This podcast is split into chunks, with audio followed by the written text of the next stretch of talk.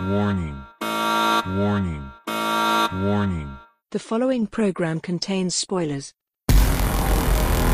They're here. I guess everyone's entitled to one good scare, huh?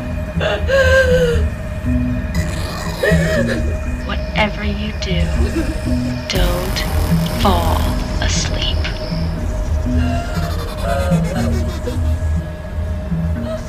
They're coming for you, Barbara.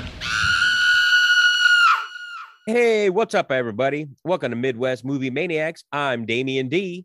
And I'm not Ricky Glore. What the fuck, Mark? Seriously, you're fucking trying to replace me? You friggin' schedule an interview during a time that I cannot be. It, Dude. I can't. I, I'm not available, and you Dude. friggin' you go and you try and you recruit him. Dude, Seriously? you gotta you gotta fucking be available, man. You know what? I am Nah, you gotta fucking be here, man. can't fucking be here if you schedule. Look, during- Mark. I- All I right, gotta- look, listen. God damn it! This you don't. This doesn't pay the fucking bills. I I got a nine to Uh, five. Look, I do what I gotta do, man. Ooh. Oh, Ooh, you want this shit to work? here. Wow, motherfucker. Oh, let's get the comedian. Let's get the guy with all the followers. What the He's fuck? Probably not even from the No, Midwest. look, this is Midwest listen. Movie Mania. We are experiencing technical difficulties. Please stand by. We are experiencing technical difficulties. Please stand. Viewing Hereditary. Um, and this should be an interesting one because we have conflicting opinions. I personally do not like this movie, Because you're a fucking idiot. and the moron on the other end thinks it's great. Fucking moron. Why? Because I like a movie because it actually has some intelligence to it. It's not just fucking chop, chop, slash, slash. Those are all fine and good, but this actually has some depth, some substance, some fucking meaning. Yeah. Yeah. Intelligence. Sure. It's fucking, it's a fucking brilliant movie. It's extremely well done. It's extremely well acted. I don't know what you didn't like. Sure. I'll give you that. The acting was great, but overall, the story was very convoluted. Uh, I mean, seriously, you shouldn't have to watch a movie more than once to realize what the hell's going on. And there was a lot of shit that I didn't catch the first time. I had to go back and watch it and go, oh, yeah, okay, now I guess it kind of makes sense. Well, maybe you shouldn't be pulling your pudding while you're watching the freaking watching the movie. You should concentrate on it completely. Or maybe maybe I shouldn't be uh, distracted by Toni Collette pulling stupid faces the whole fucking time. Toni Collette, Collette was brilliant in this movie. I don't know what you're talking about, pulling stupid faces. All right, if you say so. Let's just let's go. Come on. Yeah, yeah. yeah let's do let's talk about what you didn't like and what I loved, and let's let's do this. Sounds like Or a unless I plan. hurt your feelings. Nope. I'm ready to go. Well, then let's go. All right. The movie opens with an obituary. It basically says that uh, Ellen Lee or Lay passed away at the age of 78 and she was at her daughter Annie's house. Um, but then we do get like a pretty cool opening where uh, we see the tree house and then the camera pans in and we see a uh, like a miniature house and it zooms into one of the rooms and then it cuts to the actual room where we see the father coming in and I thought that was a kind of cool way to open the movie. Yeah, I, thought it was absolutely uh, very well done. His first, uh, you didn't necessarily see the miniature thing happening, and so it just kind of gave you a little whoop. yeah, it was a nice it was a nice way to kick it off. Um, and then we see Steve, the father, played by Gabriel Byrne. Uh, he comes in to wake up his son Peter, who's played by Alex Wolff. Um, he hands him a suit and asks if his sister slept in the bedroom. And um, at this point, I assumed correctly that they were preparing to go to a funeral. Of course, Peter doesn't know where his sister slept because he's not her keeper. then Steve goes out and finds Charlie, the sister, who was played by Milly Shapiro, uh, sleeping in the treehouse that we saw at the very beginning. I tell you what, from the very beginning, I looked at this kid. I'm like, this kid's just got like a weird vibe about him, just a, a unique look and just uh, strange. I'm like, this this is gonna be that kid, that weird ass kid through the whole fucking movie. Was my first thoughts. Yeah, she definitely had like a strange vibe. Like her actions were strange when he when he wakes her up. She acts really almost suspicious, like the way she jumps up. Like I don't know, she just gave off vibes that I was like, yeah, this kid's not. She's not right. But then I also kind of got the vibe that Charlie may have may have had like some sort of mental disability. I read online, which this really isn't in there, but when when he wakes her up, she has a box and she puts the lid on the box real quick. And apparently the box was full of like small animal heads, but they didn't really show the box. So I guess the this was what the director said, but then I guess maybe he decided not to include that, which would have just made the whole thing even weirder to me if we would have just seen random animal heads in a box this early in the movie. Yeah, I feel like you're kind of giving giving too much away in the in the beginning. It's it's best to let you know everything kind of unfold a little bit. Yeah, maybe for continuity's sake, the director just felt that it did not help the story to show it show those animal heads at that point. Right. And then eventually they do make their way to the funeral. And then we see Annie giving a eulogy for her mother. And then through the course of the eulogy, she kind of said, you know, her and her mom weren't really that close. And I don't know, I got the kind of I got the vibe that her and her mom didn't really get along very well. And her mom's her mom was kind of distant and kind of pulled herself away from the family. Well, you can tell just by the eulogy that she's given. It, she's just got a really cold vibe about her. I know you know, myself, you, a majority of people I know, if you're giving a eulogy for your parent, you're going to be an emotional wreck. You know, I mean, you're at least going to be choking back some tears. There's some people that are going to break down sobbing. There's some people they're going to cry a little bit and be able to hold themselves together. But she really didn't show any kind of emotion whatsoever. And that was the first indication to me that they did not have a close relationship, Annie and uh, and Ellen. Right. And then uh during this scene, we see Charlie looking in the casket and she notices that her grandmother is wearing a necklace with a very odd symbol on it, which this symbol will be seen multiple times throughout the movie. But at this point, we really don't know what it means. I thought it was kind of weird because it wasn't like attractive. It was kind of a weird looking thing. That I was like, why would anybody even wear a necklace with that shit on it? But then later, we understand why she was wearing it. But also during this scene, Charlie looks up and there's like a really creepy fucking dude standing at the end of the casket, just smiling at her. And that guy was like, I don't know, he was giving off super creeper vibes. During this scene is the first time that we hear the tongue click sounds.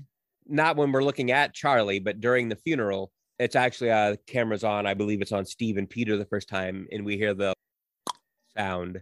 And uh, at this point, we're like, the fuck is that noise? Yeah, I'm not sure exactly what Charlie's condition is, but yeah, that becomes her uh, basically her signature is that is that clicking noise. I don't know if possibly it has something to do with her condition, if it's like a coping mechanism, a, a nervous habit, exactly you know what the reasoning is for it. But yeah, it's something that she continues to repeat throughout the movie. And I'll be honest with you, if it was me and that and it was my sister or child or whatever, it'd probably drive me fucking nuts within like the first five minutes. Yeah, it would have definitely drove me crazy. And I do have a theory about that, but I'm going to hold on to that until a little bit later because in order for me to explain my theory, I would have to jump to the end of the movie. So we'll leave that one, put a pin in it. We'll come back to it a little bit later. Um, but then also during the funeral, we see a scene where Charlie is eating a candy bar, and uh, both of her parents separately approach her and frantically ask, "Does it have nuts in it?" So obviously, we're we're you know clued in that she must have a nut allergy. And then uh, mom says that they didn't have the EpiPen. And uh, my first thought there was, if you're so concerned about her eating nuts, wouldn't you have the EpiPen all the fucking time? Yeah, I mean, you would think, especially if your child is, you know, that important to you, which is established later exactly how much Charlie is loved, that you would do everything in your power to protect your child and have that Epi, EpiPen with you in every every scenario. So Right. And the the uh, lack of an EpiPen comes into play again a little bit later. And it's just like these are very irresponsible people, or maybe it's intentional. Then they go home. And then there was a scene that kind of adds to our theory about her and the mother not being very close when she asks her husband if she should be sad. and Steve's response is, "You should be whatever whatever you are." Right. If you're not sad, then you shouldn't be sad. right you normally people don't dredge up emotions and pretend to feel something that they don't unless it's for dramatic purposes or to put on a show for somebody Right. yeah so the fact that she, apparently she does not feel a whole lot for her mother uh, is not is not lost so Right. And then uh, Steve does go and check on Peter and asks Peter if he's sad. And Peter's like basically says he doesn't really care one way or the other. So it would appear then that Peter also wasn't very close to his grandmother, correct which later we'll understand why. But we do get a scene where Annie is talking to Charlie and Charlie mentions that grandma wanted me to be a boy. And um, I think in the same scene as I believe is when Charlie says, Who's gonna take care of me? And the, the Annie says, I will. And then she says, No, when you're dead. Right. And at that point, Annie says it's either going to be dad or Peter. Um, but you can see, like, with the questions that she's asking or whatever, I feel like to see just planted that Charlie is the one having the hardest time with grandma's death. Right. Just like any any young child, death is going to create a lot of a lot of questions. And I feel like this is this is one of the things that was very well done.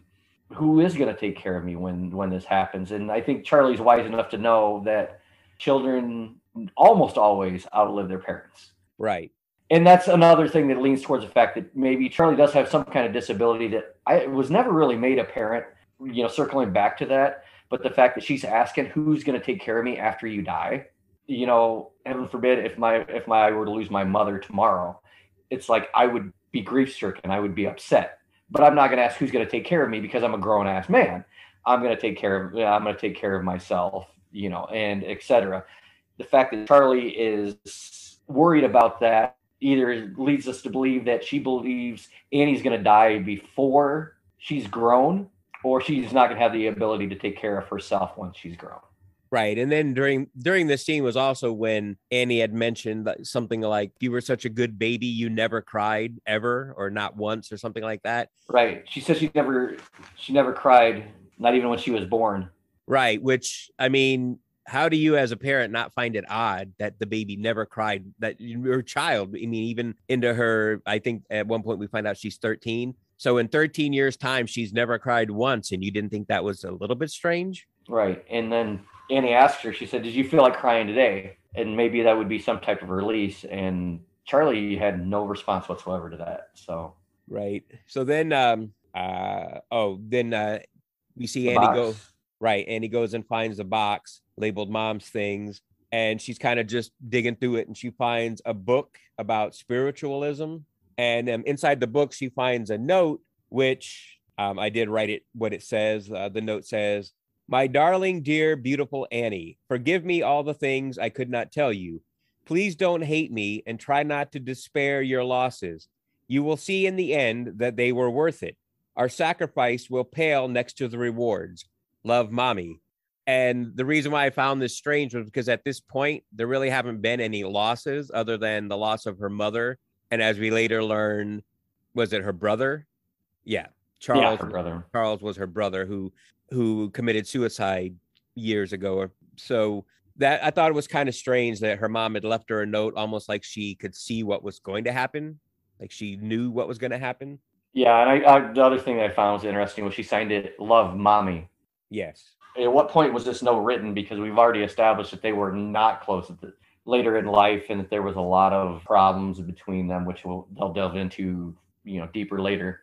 But yeah, "Love Mommy" was just an interesting signature too. Which to me, knowing now what happens later in the movie and how this note all ties in, I think it makes it even more creepy that it's signed to "Love Mommy." Right. And then speaking of mommy, as Annie is walking out of the room, she turns the light off and she looks back into the room. And in the dark shadows of the corner, she sees her mother standing there. And then, uh, of course, she turns the light back on immediately and she's not there. So, I mean, did she imagine it? Was it a ghost? Who knows? Actually, take it back to when she was talking to Charlie. She had mentioned that grandma always wanted to feed her and then we get a scene where she's looking at one of her miniatures and she spins it around and in the miniature we see annie breastfeeding charlie and the grandmother is standing next to her with her breast exposed like she wants to breastfeed charlie which was disturbing to say the least. yeah i mean i don't know if she ever actually attempted it but it was clear that she was wanted to breastfeed her and then um, we move along to we see uh, Charlie in the class, and um, a bird just splats right into the window. And of course, the the kids all go crazy. You know, there's a little blood on the window, and everybody's freaking out. And then um, we see. Go ahead. I was just gonna say, uh, I don't know if you skimmed over this or if you didn't see as being important, but you see Charlie sitting there and looking at the teacher's desk and observing a pair of scissors sitting there on the desk. Right after the bird splat, Charlie looks up at the teacher's desk and sees the scissors. Um, then we see Charlie. She's now outside and she's looking at the dead bird that splatted against the window. And then we see her pull out the scissors she was looking at, and she cuts the bird's head clean off because that's normal. Yeah, that's a, that's completely normal. And you people fucking freak out when your kid cuts their own hair. this kid's running around cutting off animal heads with scissors and shit. And you're worried you're worried about them. You're worried about little Susie and little Bobby cutting their friggin' bangs. Right, and then she and then she puts the head in her pocket because that's also a normal thing to do. I'll just keep that here for later. Yeah, well, later we we we do see what she does with it, which is also weird, but we'll get there. Uh, but then We'll also head, in that, we'll head in that direction eventually. right. and then uh, at this point, she turns around and there's just a random woman across the street smiling and waving at her, which there's a lot of creepy people that are just being creepy in this movie. Charlie being one of them. Yes. Yes, yes, yes. And then uh, Steve gets a call from the cemetery. Uh, we gather, or at least I gathered from listening to his end of the conversation, that somebody desecrated Ellen's grave, the grandmother, the mother, the old lady who died. Correct. But they don't really give a lot of details. It's kind of a, it's mentioned and then it comes back later. Right. And then Annie asks him what the call was about. He just tells her it was billing because, of course, he's not going to uh, upset his wife by telling him, telling her that her mother's grave has been desecrated. Right. And then Annie tells him she's going to the movies and heads out and uh, doesn't actually go to the movie. Instead, we see her going to a support group for people that have lost somebody. Right. Yeah. There you can see a sign as, as it pans in onto the group that yeah, it's a it's a support group for people who've lost loved ones. Right. And she's just kind of listening in as people talk. She doesn't really seem to uh, want to talk. Uh, but then she eventually opens up. And uh, at this point, we find out that her mother had dementia, uh, that her father had died when she was a baby, that he starved himself to death because he suffered from depression. Side note, I just wanted to jump in real quick. She said that her mother had dementia, but another thing that she had said that she suffered from DID, and I was not exactly sure what that was, so I looked it up. And what DID is is a dissociative identity disorder, which basically means her mother had multiple personalities. Right. So And then also, uh, she mentions that her brother had committed suicide in his mother's bedroom by hanging himself. And he left a note that basically blamed the mother because he said she was trying to put people inside him. And then uh, we find out what Charlie wanted to head for because we see that she makes these creepy little doll type things out of what looks like just random garbage. And uh, there's a scene where she's making one and she puts the severed bird's head on top of this little doll. Yeah, that's normal. not Yeah, right. And then at this point, we get the first glimpse of the weird, like bluish light that appears throughout the movie. It kind of Oh. wraps around the room. I just realized that we missed a very pertinent part, um, which has a direct tie-in later back to the the counseling scene. Uh, one thing that Annie is talking about is she said that that her mother was um, their relationship was on again, off again, and her mother was very manipulative. And Steve, her husband, ended up enforcing a non-contact rule, and that stayed in effect until she was pregnant with Charlie. And she, I guess a lot of that was out of guilt because she didn't let anywhere near her when she was pregnant with Peter. Right. And I, I believe um, that would mean the grandmother had nothing to do with Peter all the way up until Charlie was born. Right. And then she said that once Charlie was born and she was allowed to be around Charlie, she immediately stabbed her hooks into Charlie.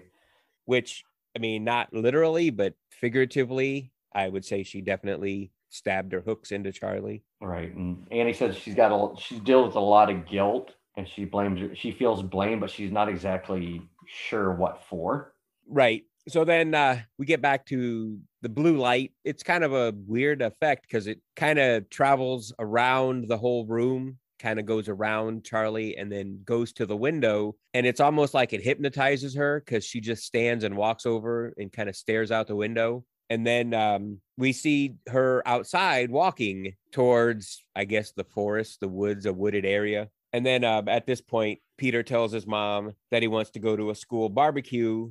And Annie tells him that he has to take Charlie if Charlie wants to go. Side note, uh, Peter had received a text earlier from one of his friends inviting him to a huge party at somebody's house, and he said, "Bring your dick." So yeah, they're uh, unless they're barbe- barbecuing weenies, uh, it's not a barbecue. So. Right, which uh, which of course he's not going to tell his mother that he was invited to a huge party. So he says, uh, And that he was supposed to bring his dick. right. That would be an awkward conversation to have with your mother. Unless it's you live in Alabama. exactly. No offense to any of our listeners who happen to live in Alabama. It's just a it's just a joke. Right. I mean, if you do, you do you or your sibling or whatever it is you do there. Or your parent or whatever. Sure, I mean- shit. whatever floats your gravy boat.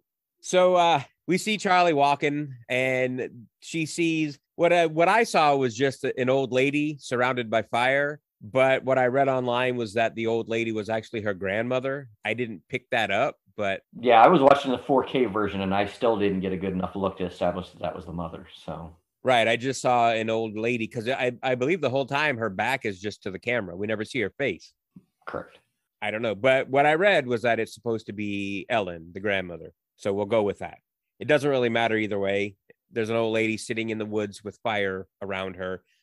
And then, of course, Annie is looking for Charlie because she wants to tell her to, you know, hey, do you want to go to this barbecue? Though she uh, doesn't actually say, hey, do you want to go to the barbecue? She pretty much says, you are going to this barbecue. I think mom wanted to have all the kids out of the house so her and dad could have a little So she's like, "Oh, you're going. You're going with your brother. Your dad and I are gonna Netflix and chill." Sure, it could be. So uh, eventually, Charlie reluctantly agrees to go to the party, and she sends him off. Go, go have fun at the party, kids. As they're driving down the road, you can see Peter is uh Peter's driving and Charlie's in the back seat doing her signature click, click, click, and Peter looks extremely annoyed, probably from the clicking and the fact that he's going to this party, him and his dick, and he's got to drag along his little sister. Right.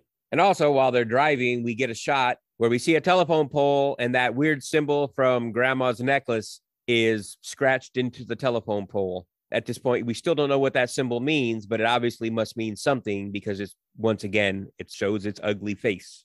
And so uh, they arrive at the party, and everybody's having a great time. Peter sees a girl from his class, and he's trying to talk to her, and she doesn't really seem too interested till he tells her he's got weed and they run off to smoke weed together. Charlie doesn't want to be left alone, but Peter tells her, you know, hey, look, they've got cake. Go get some cake. You'll be fine. Side note there's a scene right before this where we see a girl chopping the shit out of some nuts with a knife. And um, there's speculation that this same knife was used to cut the cake, uh, which I think could very well be the case. Um, or the cake had nuts in it. I don't know. I didn't see nuts, but some people say you can clearly see the nuts in the cake. But either way, Charlie eats the cake and inevitably has a reaction because, as we established earlier, she has an allergy and she starts kind of, it's not an immediate thing, but you can immediately tell something is wrong with her. This would be a time when the EpiPen would be great, but oh, guess what? Nobody brought the EpiPen. Surprise. The fuck? They they got it in for this kid or something. No EpiPen ever. Right. That's why I said it's almost like they wanted something to happen to her. Uh, so she finds Peter in the room with a bunch of kids smoking weed. You can definitely hear her breathing is very like raspy and labored, and she's struggling to breathe. And uh, she tells him that she feels like her throat is getting bigger, which is kind of a weird way to say my throat's swelling up. But I mean, I get it. I got what she was trying to say. Of course, being the good brother that he is, he knows immediately he's got to get his sister to a hospital. So he picks her up and uh, they rush out and jump in the car. And he's hauling ass to the hospital and he's telling her, you know, it's going to be okay. It's going to be okay. We're going to, we're almost at the hospital, you know, just hang in there. And she's so desperate for air that she rolls the window down and sticks her head out. And, you know, she's just gasping and gasping. Oh, lo and behold, there's a deer dead in the middle of the road. Peter swerves to miss the deer and Charlie's head cut clean off by the telephone pole that we saw earlier. And my jaw about hit the friggin' floor. I did not see this coming. I did see, you know, that probably something was going to happen during the swerve, but the whole premise that her head was going to smack into the telephone pole and knock her head off just completely came out of left field for me. And yeah, that was probably to me the first really holy shit moment of this movie. Yeah, I definitely didn't expect her to die that early. I really thought she was going to be there till the end. Right. Yeah. It's like one of those things where I'm sitting there watching it and I'm thinking, okay, this kid is a major part of this movie. And then next thing you know, bam. I haven't been so derailed from watching a beheading of what I thought was going to be a main character since the the first episode of Game of Thrones when Ned Stark lost his head. Sorry, spoiler alert if you haven't watched it yet. Too fucking bad. I, I haven't. I haven't seen a single episode of that show. Thanks for ruining it for me. You're welcome. Thanks for fucking trying to recruit somebody else for our podcast. Anyway, It's not too late, bitch. It can still happen. yeah, go watch fucking Game of Thrones and shut up. I don't want to. But anyway, of course, Peter is now freaked out. He's completely stopped the car. He's just sitting there, obviously going through all kinds of emotions. Um, then we see him, he just takes his foot off the brake and doesn't even apply gas. The car just begins rolling. And I assumed he just rolled all the way home, you know, just in gear, rolling at very slow rate of speed. I think this is a combination of a couple of things. I think one of them is the fact that Peter is just absolute shock right now, it's sinking in that he just killed his sister, essentially, even though it was not intentional. And the fact that, I mean, he was smoking weed. You know, Peter was extremely friggin' was was high at the point that this this this happened, and so I think he was kind of sobering up, coming up off the high, and I think it was a combination of things as far as the rolling of the car. But I'm sure it took him quite a while to get home.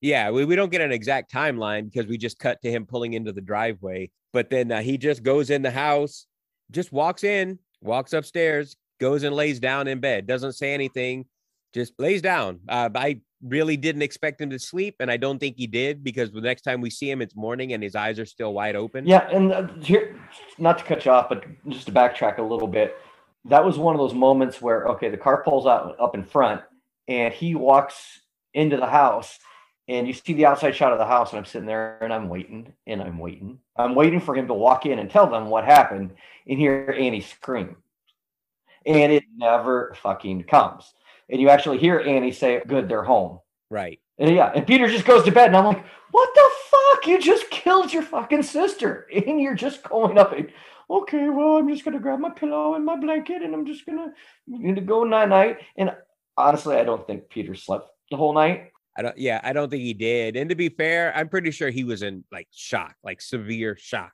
You know, he just wandered in, laid down, and laid there, never closed his eyes. I, I, I believe he just laid there the whole night, just thinking about what had happened. Yeah. And then we see the, you know, it's the next This morning. and we hear Annie say she's uh I think she's going to the craft store and she says she'll be back in about 20 minutes or whatever. And the whole time the camera's just on Peter. We just hear hear the talking and then we hear the sound of the door closing and we hear the the sound of, you know, the car door open and then we get the blood curdling scream. A just horrendous horrifying scream that seems to last forever. And I mean, it's clear why she's screaming. Obviously, we all know what was in the car. And then the fucked up thing is they cut to the side of the road, and you see Charlie's head laying there, just completely covered with bugs. So just just to hammer home exactly what happened. Yeah, and and I mean that was gruesome. The special effects were done very well.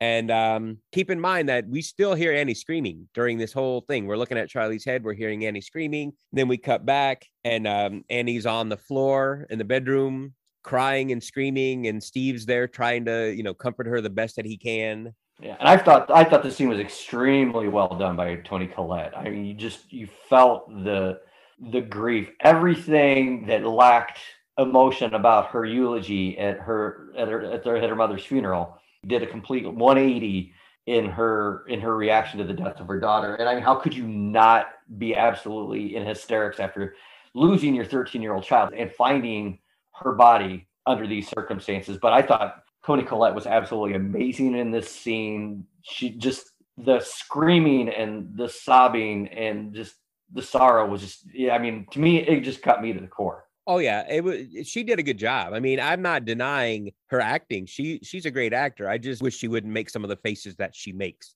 Honestly, some of the scariest things in this movie are the faces that she makes, and not because they're like scary, but just because they're like, oh, I'm gonna have nightmares about that face. But we'll get to that later. When you're emoting, when you're having emotions, do you do you think about while I'm crying or while I'm doing this, while I'm angry, what does my face look like? No, No, who thinks like that? What does my face look like when I'm sad? You do, uh, let me look in the mirror. Oh nope, I still look like a fucking prick. Okay, but tell me this: Has there ever been anything in your life where you've seen something horrendous and you just stood there with your mouth hanging open, with the stupidest look imaginable on your face, and just stared? No, nobody does that.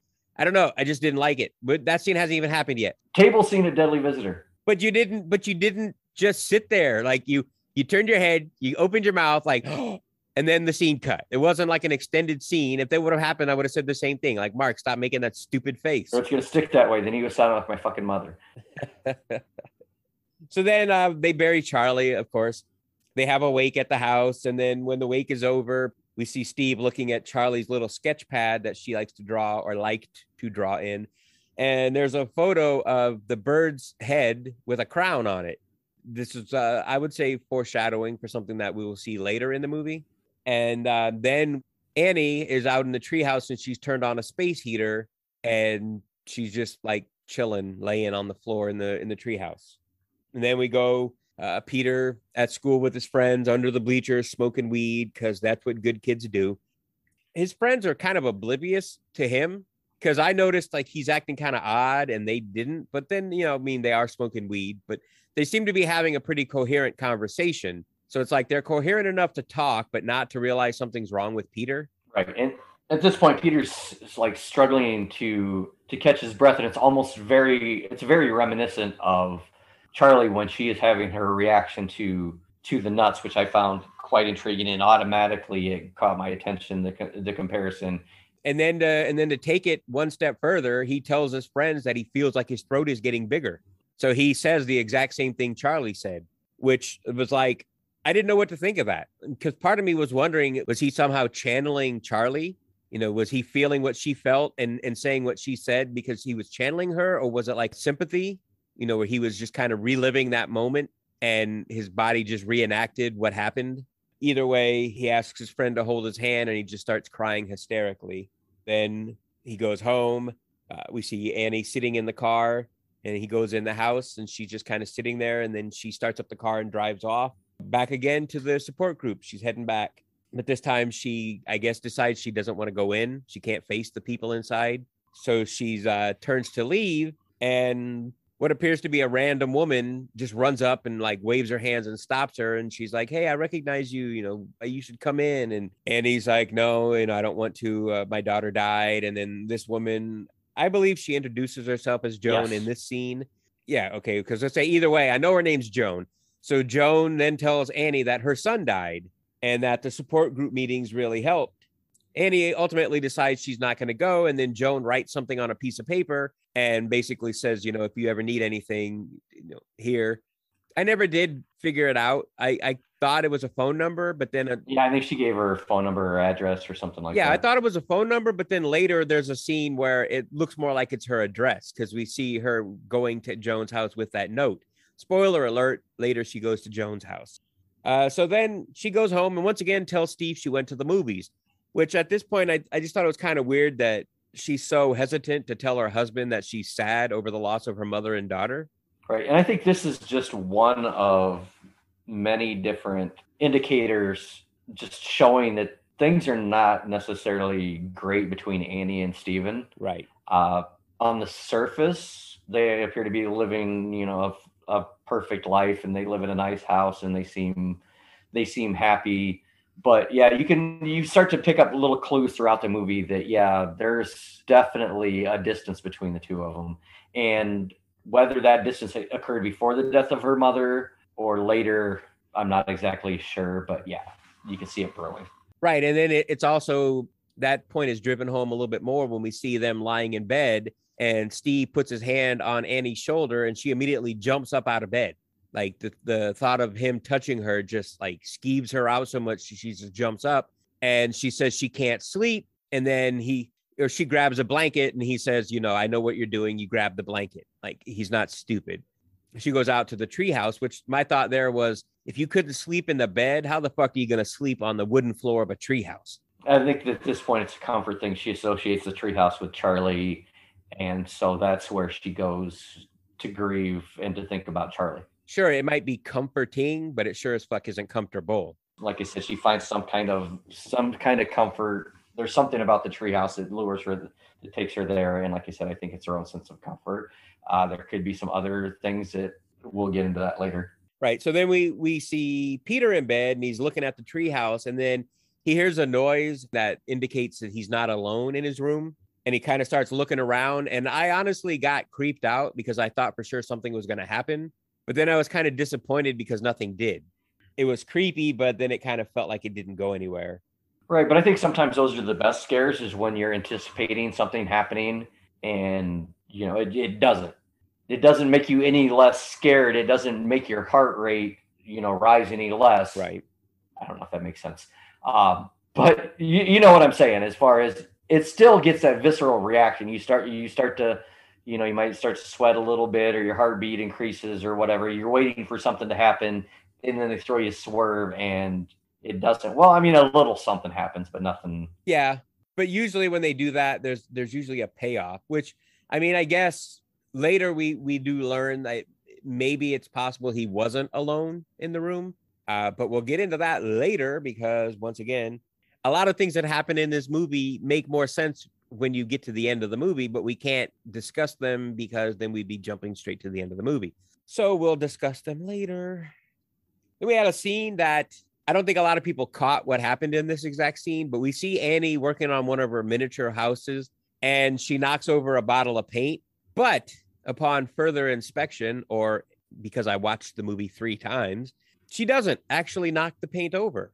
If you go back and watch this scene, right before the paint falls over, the blue light that we saw earlier in Charlie's room kind of floats down the window behind Annie and then she reaches and her hand never actually touches the paint. The paint falls over all by itself. So I definitely think something else knocked that paint over. Um, that something else being something that we will find later. Right, but there's there's a spill of the paint, which is what caused her to find Joan's contact information and reach out to Joan. Exactly. The the the paint was clearly intentional to get her to like, oh hey, I should reach out to Joan. And uh Annie goes to Joan's house. And this was the part that I that confused me because she's carrying the note and she's looking at it like she's looking at an address. But I guess it's possible maybe she called her and then wrote the address on the same piece of paper that the phone number was on. That would be my guess. I mean, yeah, I mean, it makes sense because Joan did seem like she was expecting her. It wasn't like, oh, hey, I didn't know you were coming when she answers the door. Um, then Annie notices a kind of, honestly, it's kind of a ugly welcome mat that says Joan on it and she mentions that it looks a lot like the one that her mom used to make which i mean i don't know why anybody would want that because i thought that thing was ugly as shit but uh, whatever.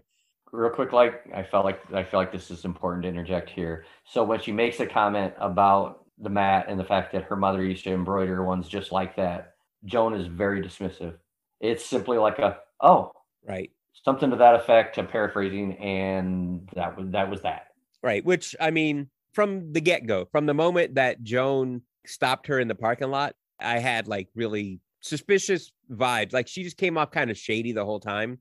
And so when she was like, "Oh, that looks like something my mom used to make," I was like, eh, "I don't, I don't really think that's a coincidence." But uh, she's talking to Joan, and she tells Joan about an incident where she was sleepwalking, and uh, she went into her kid's room and poured paint thinner all over the kids and herself, and was trying to light a match. And um, she woke up trying to light the match. Like her trying to light the match woke her up. It also woke Peter up. And Peter refused to believe her when she said she wasn't trying to kill them, which of course he refused to believe her. He woke up covered in paint thinner and you're trying to light a match. Who wouldn't think you were trying to kill him? Right, you're trying to set your kids on fire. I mean, fucking. I mean, let's look at the scene from Step Brothers where they they're sleepwalking. They friggin' make food. They throw throw pillows into the freaking oven. I mean, they do all kinds of friggin' bizarre shit. They don't try and set people on fire. Right. I mean, I I had an incident where I was pretty much sleepwalking and I tried to pee on my dad's head. I didn't try to set him on fire. I did I did try to piss on his head. Luckily, uh, my mom woke me up before it happened because I I don't want to know what would have happened if I had succeeded. I might not be here to tell the story right now. Your dad was a little bit of a badass, so yeah, that probably would not have ended up too well. yeah. So then uh, moving along, we see. We see a scene that I don't know. This scene was weird to me, where we see Annie working on a miniature of the scene, the accident. like why would you want to recreate that? And uh, Steve agrees that it's weird. Right. He comes in and and he's obviously he's shocked. You can tell by his whole demeanor. And he asks her, "How do you think Peter's going to feel about this?" And she proceeds to tell him it's not about Peter.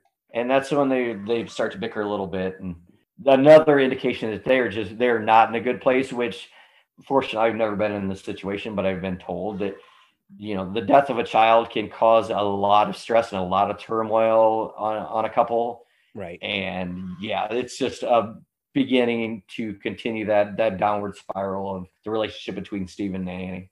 Right. And then it's pretty clear here that Steve is is kind of like reaching his limit with her.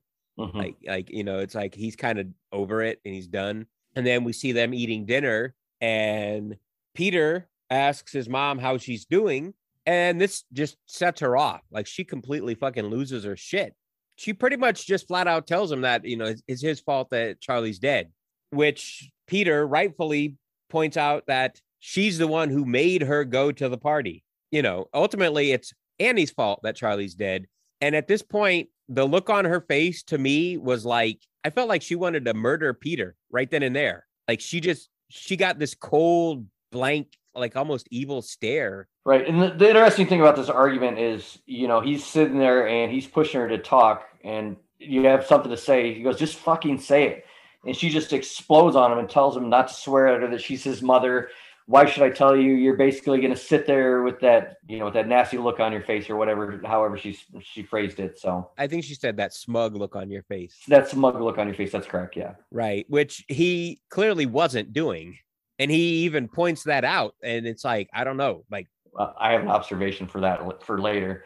But this was another scene where I just felt that Toni Collette brought her A game. Uh, just the pressure cooker that was inside of her from the death of her daughter and the tension with her son, and obviously the tension with her husband and everything just came to a full blown eruption. And not lost on me also was Gabriel Byrne, who again plays the role of Stephen in this, and how well he acted this as he sat there and just took it all in and you could just see like the sadness and the pain and the anguish in his face and this was just yet another scene where i just i felt so emotionally attached to the to the characters and it just felt like a legitimate argument that would happen with a family and it didn't feel scripted to me right. I mean, I felt bad for for Peter and Steven. Annie, on the other hand, I just felt like she was out of control. She clearly needed help. right she just i mean she had a lot of anger and resentment and i mean she just completely goes off and she's like basically the point of the matter is well now your sister's dead i know you miss her and it was an accident but she says so you won't take responsibility and she can't forgive or accept it because nobody can admit what they've done. Right. and that i felt that that really stood out too as far as nobody can admit what they've done not just peter. And then yeah that's the point where she she just kind of sits down in silence and peter just looks at her and says what about you mom? She didn't want to go to the party. Why was she there?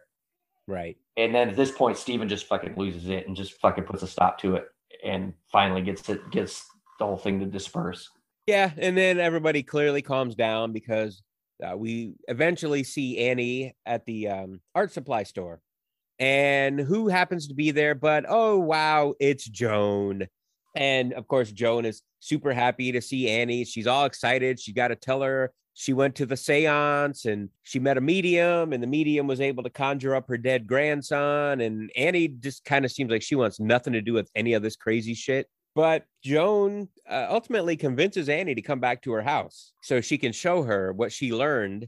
And she proceeds to attempt to contact her grandson using a glass that she sets on the table. And I, they kind of manipulate it like a Ouija board. Yeah she tells she tells annie to place her hand on the glass. She places her hand on the glass. She says do not apply pressure. Right. Much like you would do on a planchette for a Ouija board. exactly.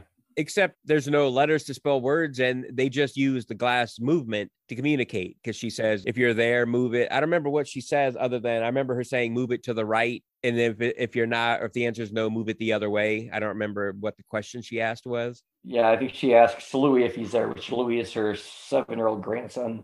Right.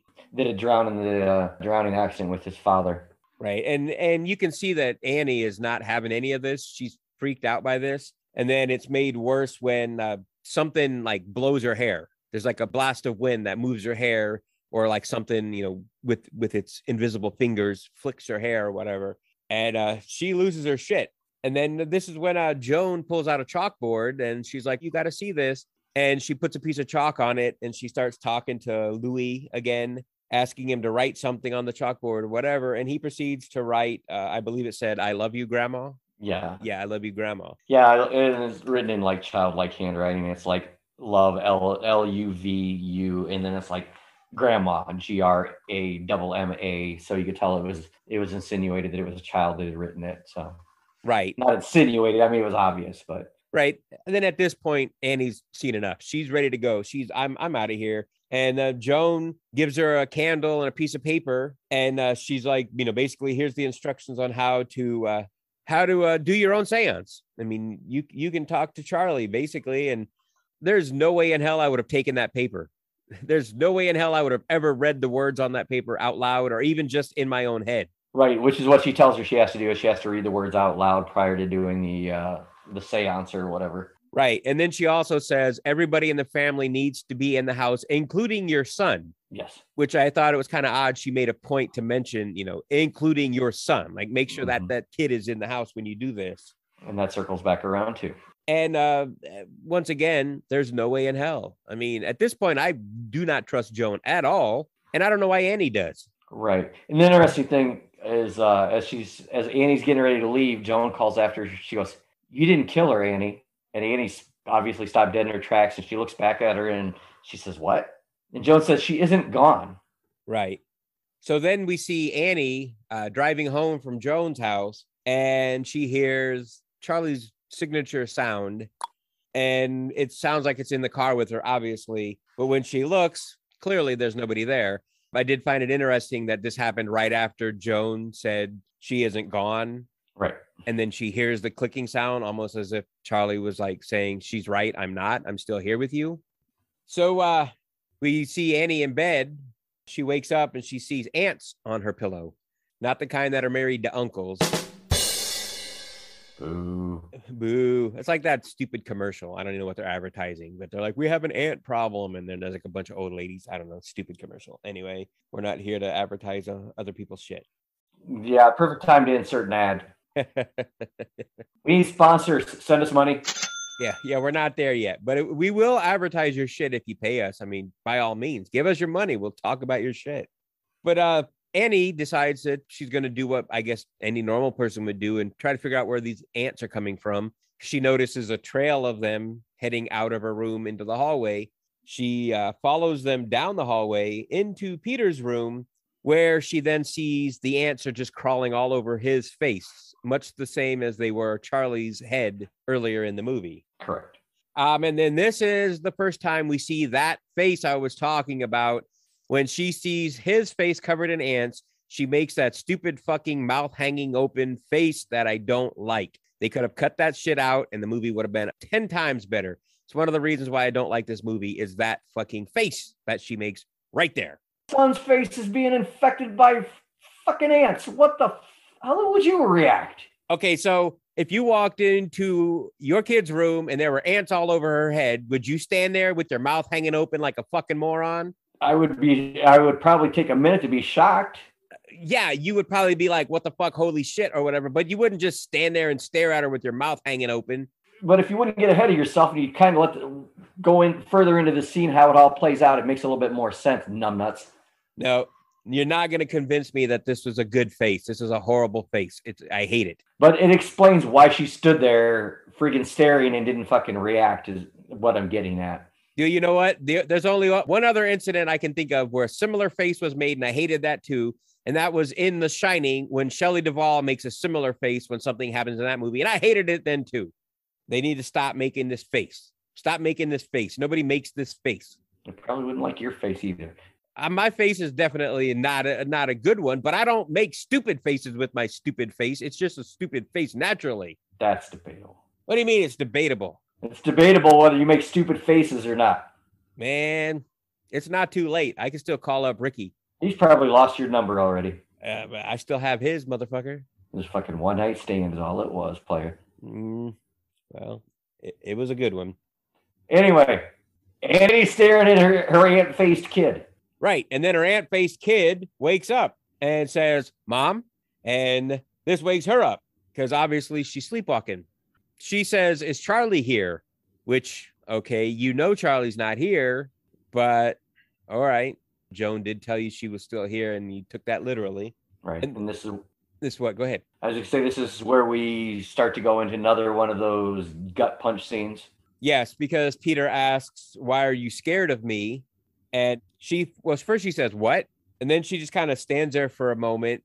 And then she just says, I never wanted to be your mother.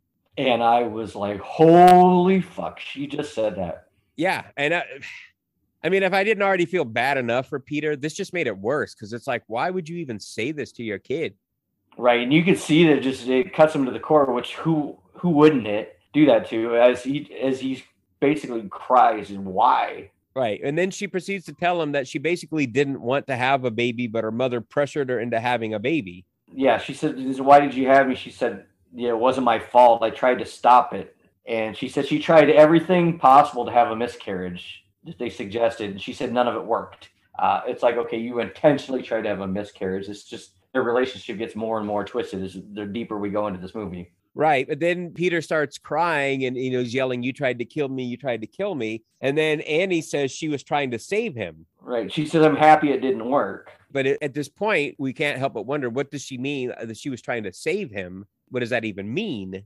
Then the room just burst into flames. Well, yeah, as as they were starting that bannering back and forth, you can actually see that she's standing there. She's absolutely drenched in paint thinner, Right. and uh, you could actually see that. Originally, I thought it was sweat when they were showing his face and his reactions, but then you can see that he's actually wet from the paint thinner too. And yeah, and then the flames ignite. But then she immediately wakes up and we realize this was all a dream. But was it?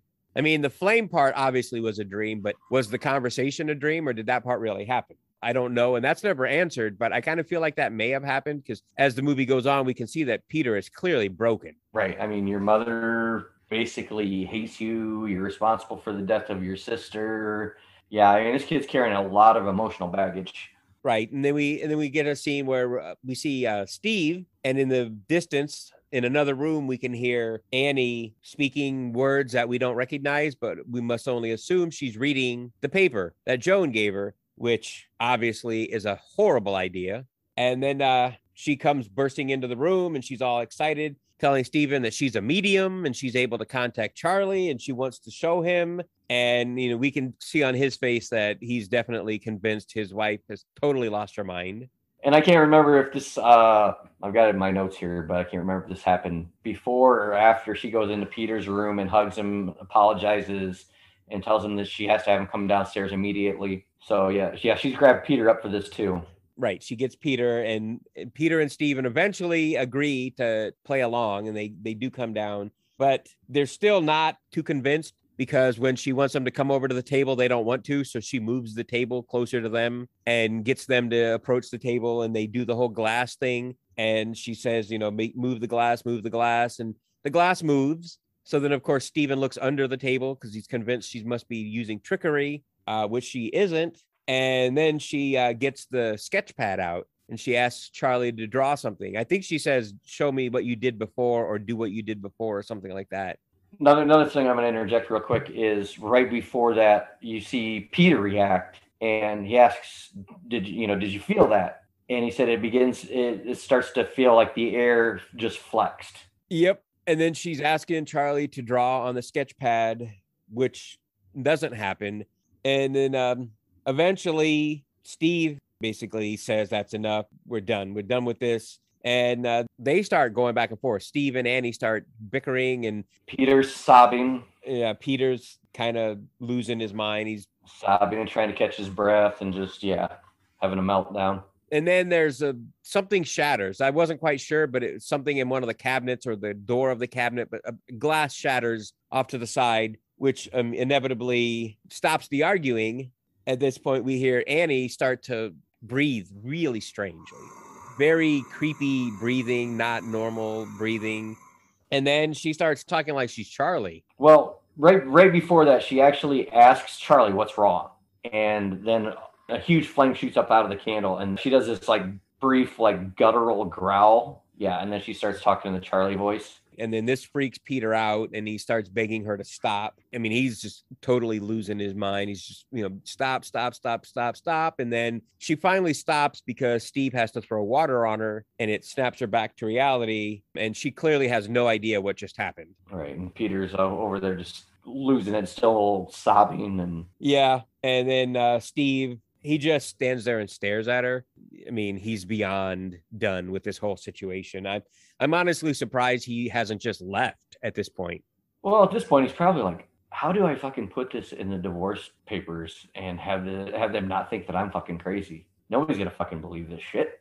Right. I think the main reason he sticks around is it's way too complicated to get out of this shit. Could be.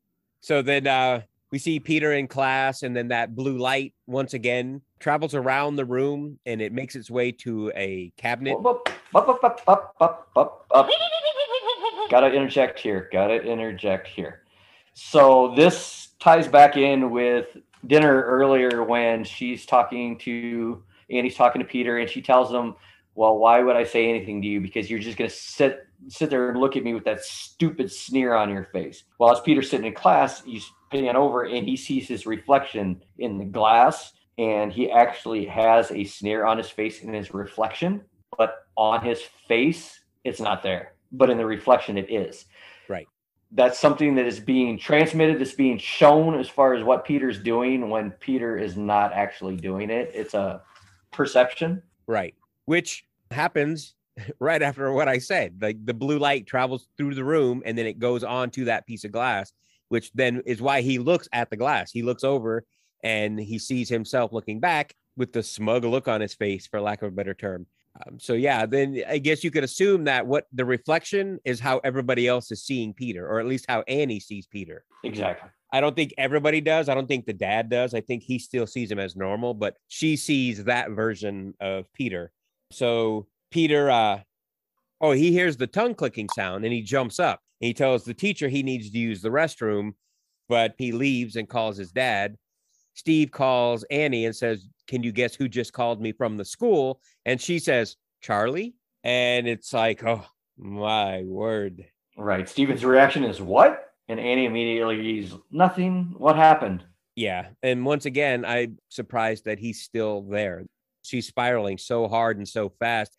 I mean, it feels like there's nothing he could do about it. I guess he's still being a good husband. He's not just going to run out on his wife when she's clearly, you know, losing control. Right. He's at the end of the rope. Like, I don't think there's much left before he finally just walks out the door. Yeah, because he says that Peter called him feeling threatened by a vengeful spirit, and he proceeds to tell her he, that he has a son to protect, and they bicker back and forth. Things get a little heated, not a little heated, a lot of heated, and Stephen ends up hanging up on her, and uh, yeah, she ends up calling him back and gets his voicemail and freaking goes off on him and ends up hanging up on him.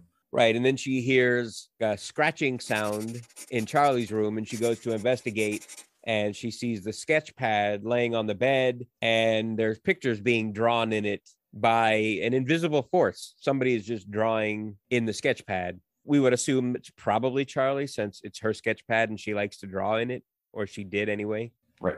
We get Peter in bed and he hears the tongue click. This time he actually does see Charlie standing in the corner of the room and uh, he calls out to her. And then there's a kind of a bizarre scene because she opens her mouth, but her head rolls forward and completely falls off. And then as soon as it hits the floor, it turns into a ball. I wasn't really sure what the significance of the ball was. Yeah, I'm not sure either. Symbolism, maybe. Yeah, I don't know. It's never really explained. Then he hears the dog growling and he looks and the dog standing in the doorway of the bedroom. And um, at this point, hands come up from behind him, behind the bed, and grab him and start pulling him towards the head of the bed. And uh, the door slams shut, and we hear the dog yelp. And then, you know, he's struggling against these hands that are pulling at him. Then suddenly, Annie is standing there asking him what's wrong. He says, You were trying to pull my head off. And she says, I just came into the room.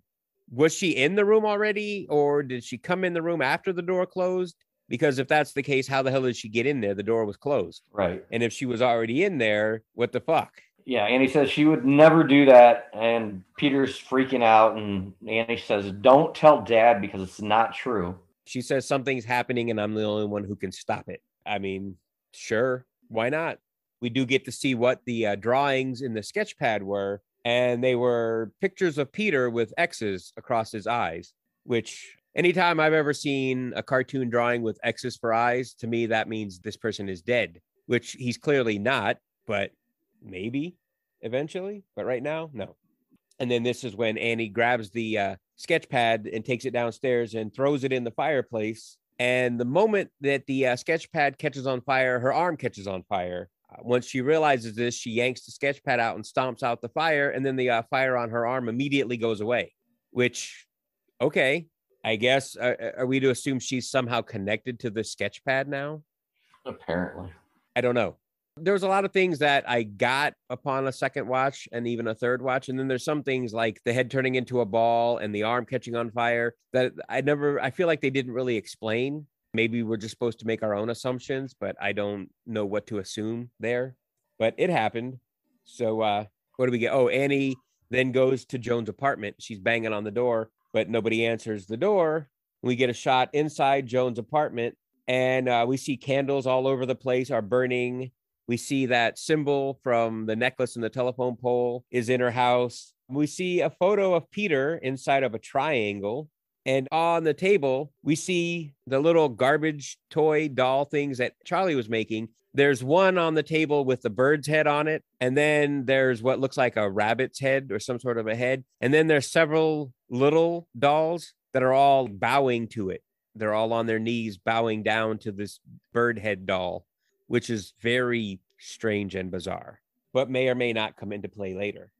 So we see Peter, he's at the school, and then we see Joan is across the street and she's like yelling out to him and she's yelling a bunch of random shit and she says like I expel you, I expel you, which is a very odd thing to say to anybody unless you're performing an exorcism. She yells something, uh, something about I believe it said the Paragon. I think is what I if, if I heard it correctly. Yeah, I had a hard time understanding some of what she was saying. And then Annie saw the welcome mat, and then she goes home and opens up the uh, box of mom shit, and she pulls out two welcome mats, one that says Annie and the other that says Charles. And you can see that they're clearly made by the same person. I mean, there's no denying that they're made by the same person. Also, the mat that said Charles on it had that symbol that we've seen multiple times.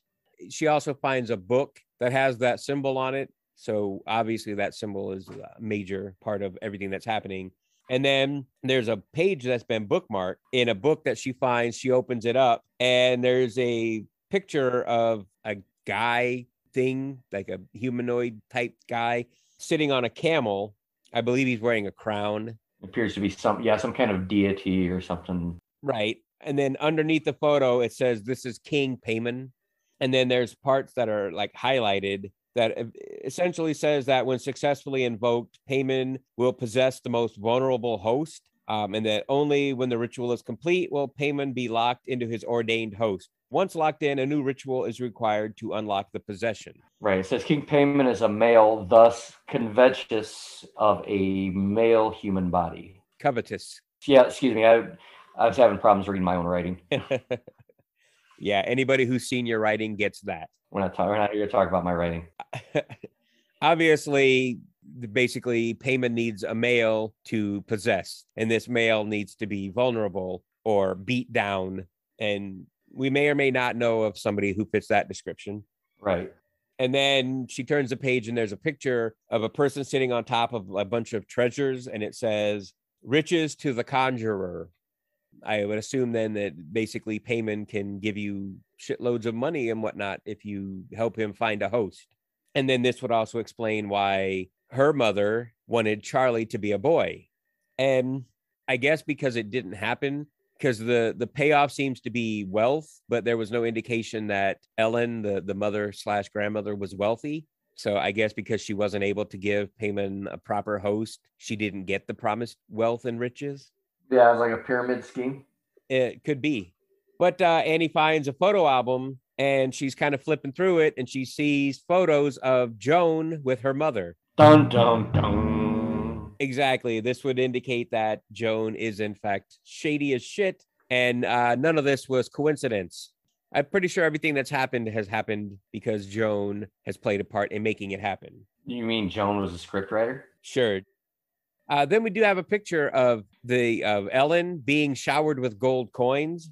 But once again, I didn't see anything or you know hear anything anywhere in this movie to indicate that she had riches of any type, unless uh, maybe the home they live in was her home and Annie inherited it.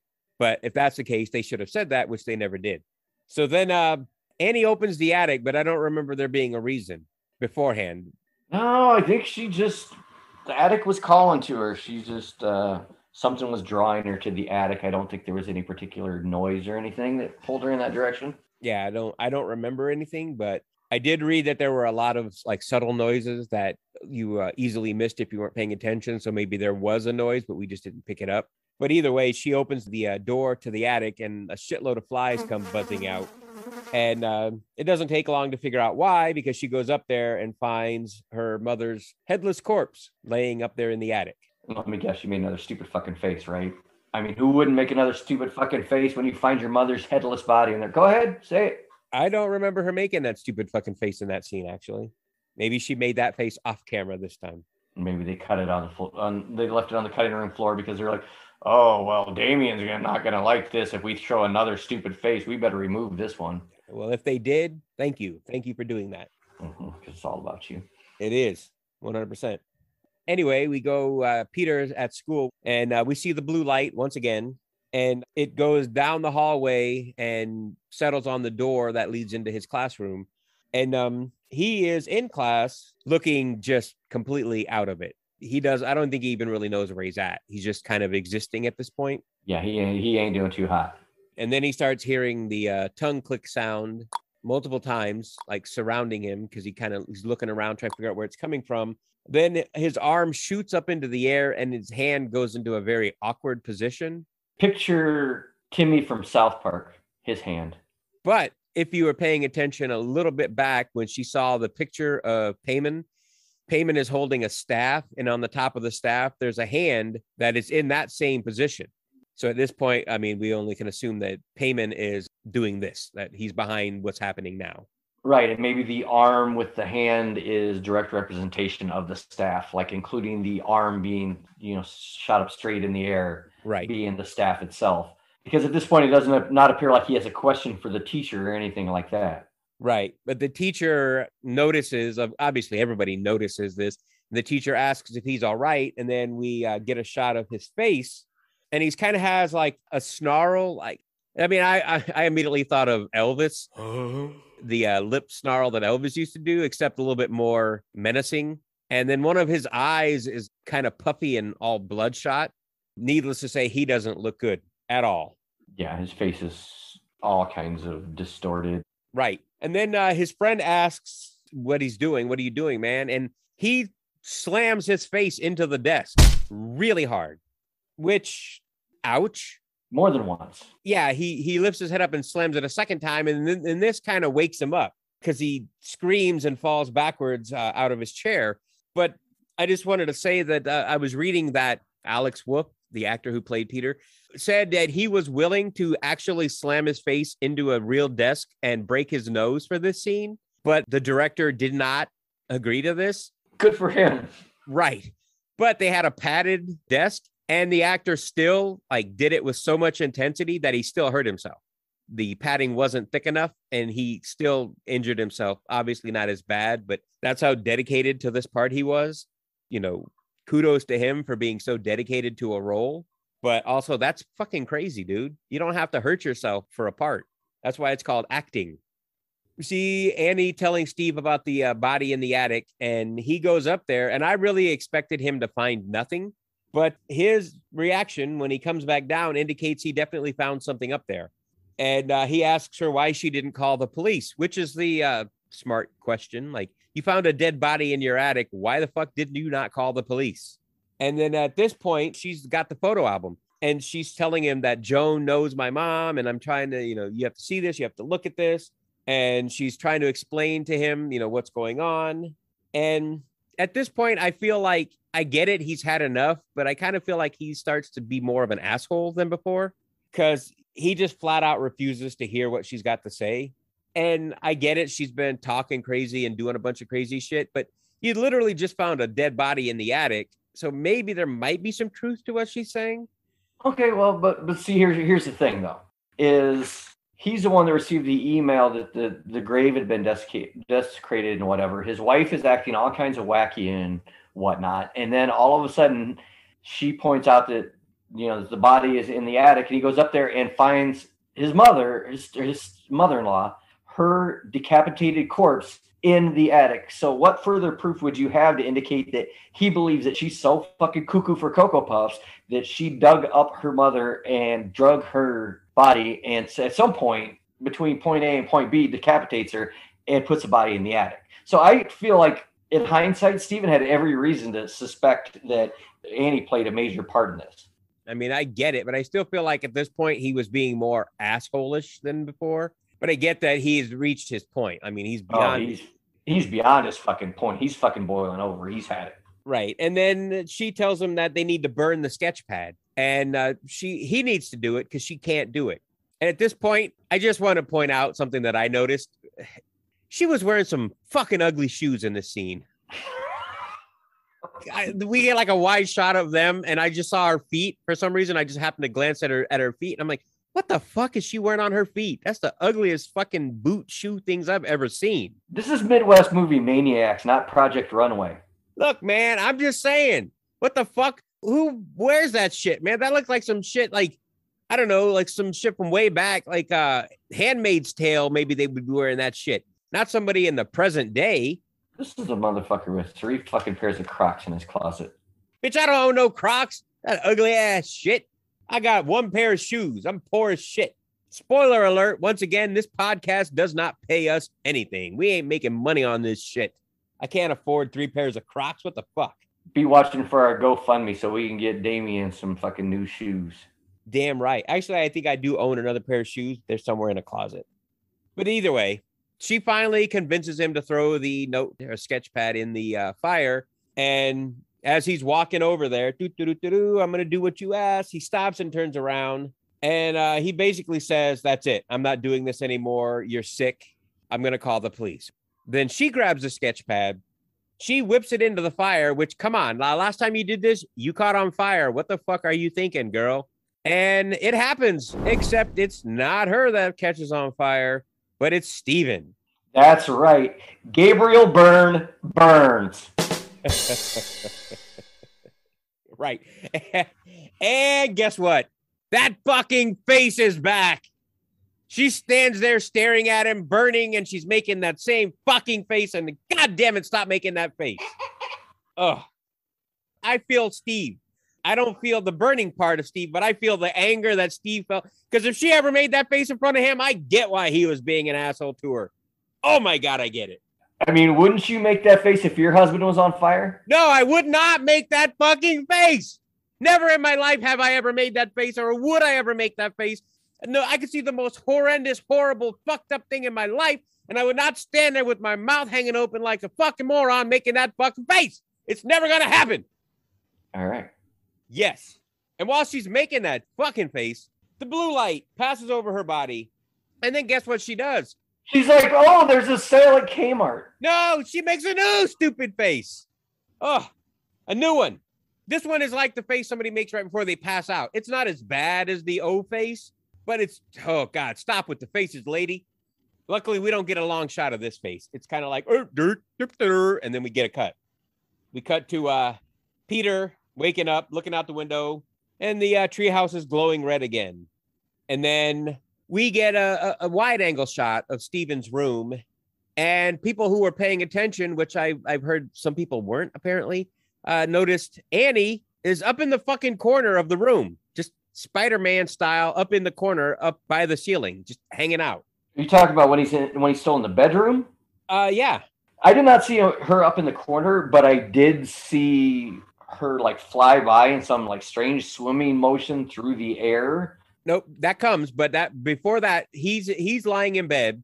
We get a shot, like a wide shot. I think the camera's kind of looking up, like almost up from the floor at him, and she's up behind him in the corner. Then he sits up in the bed and he turns over his right shoulder and looks the direction where she was. And at this point, that's when you see her doing that weird like air swim out the door. So it's like he felt a presence and he turns to look, But as he's turning, she does that weird.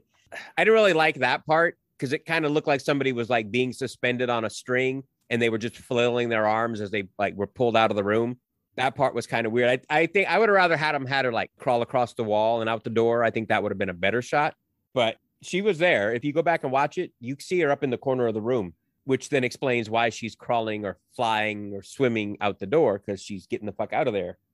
And then he gets up and he's like calling for his parents. And we hear a sound that to me sounded like a piano crashing to the ground, which we get a confirmation that it was, in fact, the piano being knocked over because we get a shot of him coming down into the main room and we see the piano is smashed on the ground. I noticed like the piano wires were kind of like all askew. It, it almost looked like somebody was like ripping piano wires out of the piano because I didn't think if you just knock a piano over, I didn't think the wires would just shoot out like that. But I don't know, maybe they do. I don't I've never knocked a piano over. But then at this point, he finds Steven's body. And as he's looking at Steven's body, we get another shot of Annie. Real quick, like I gotta interject. I have to. I absolutely positively have to know what kind of fucking air fresheners they are using in that house because he gets up and walks through the whole house and walks downstairs and does not at any point appear to smell his father's burnt flesh. Then finds his body laying in front of the fireplace. right. Yeah, you didn't smell that shit. That shit stinks. Maybe he had COVID and he lost his sense of smell. Hmm. Hmm, maybe that's maybe that's where COVID started in this fucking movie. So COVID is hereditary. Yes, there you go. But anyway, as he's looking at his father's body, uh, we get a shot Dad's burnt burnt like a weenie on a grill. burnt up, crispy body. We see Annie once again up in the corner, clinging to the wall like Spider-Man. And um, Peter, I believe he heard a noise that prompted him to turn around. And when he turns around, there's a creepy naked dude standing in the doorway, smiling at him. Dead old man Dick. eagle-eyed viewers would recognize that this was actually the same guy that was smiling at Charlie in the beginning at the funeral. This was the same guy. He's back now, smiling at Peter, except this time around, he's naked. Because, I mean, obviously he couldn't be naked at the funeral, but now that he's in Peter's house, he's like, yep, here's my dick. Look at it. Some people feel comfortable walking around naked in their own home. Some people apparently feel comfortable walking around naked in somebody else's home. Exactly.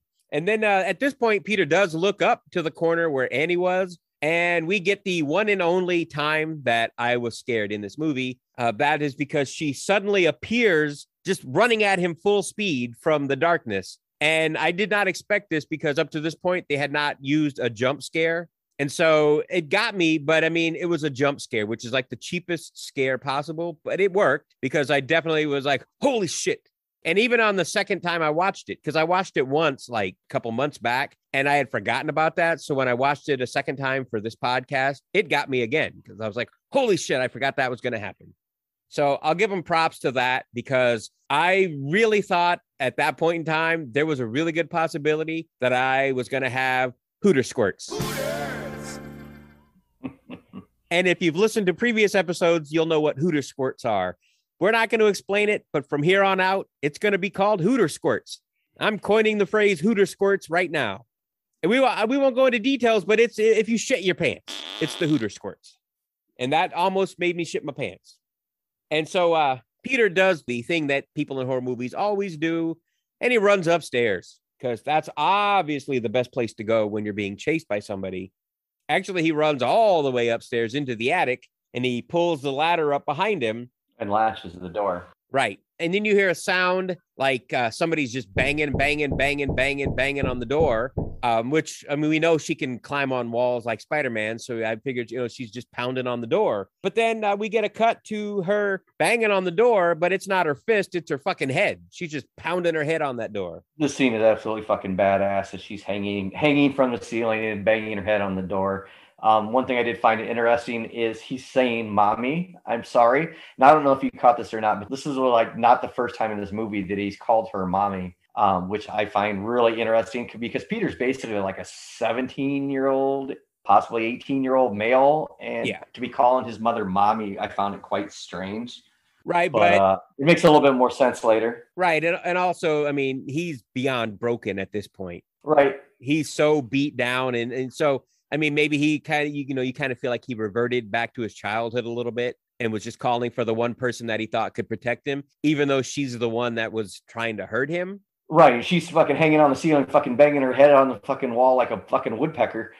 And uh, maybe he was even trying to appeal to her, like maybe if there's any part of my mother still inside, if I call her mommy, maybe it'll snap her out of it, and this fucking madness will go away.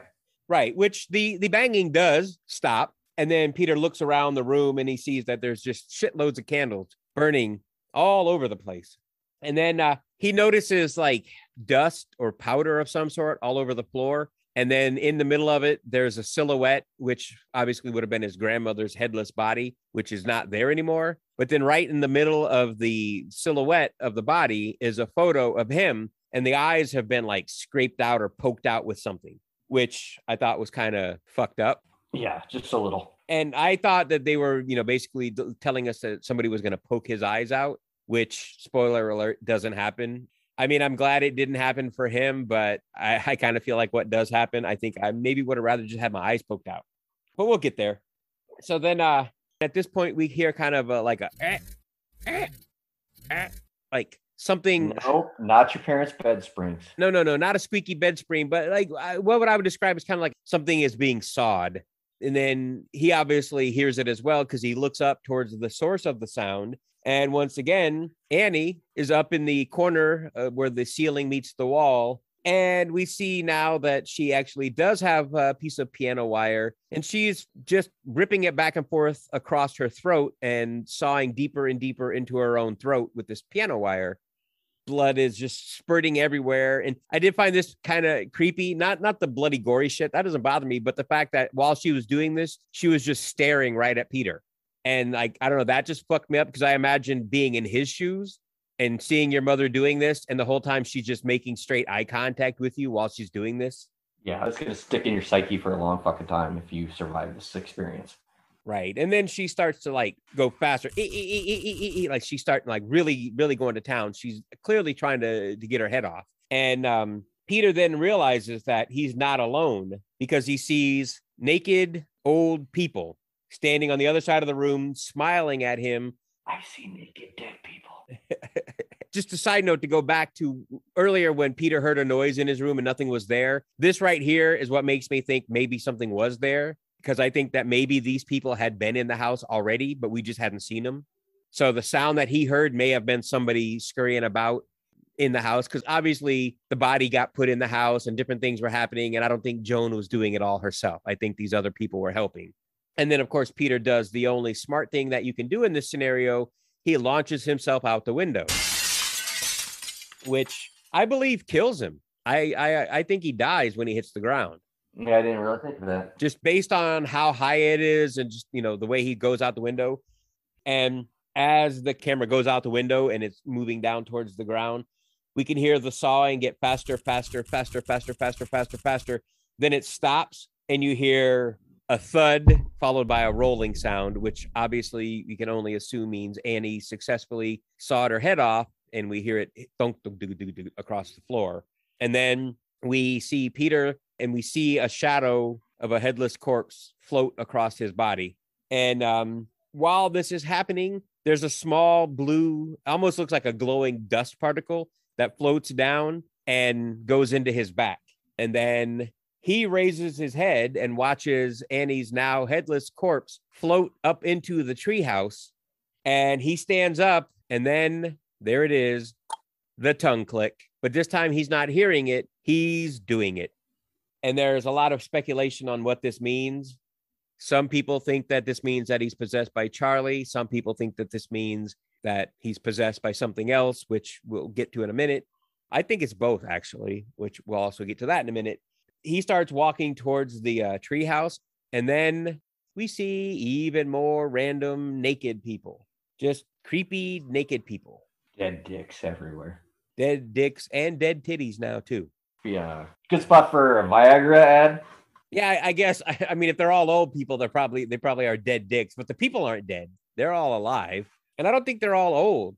At least not some that we're going to see soon. Uh, maybe the ones outside might have all been old, but once he gets inside Well, the treehouse, Hold up. if these people aren't dead, they're fucking pale as shit.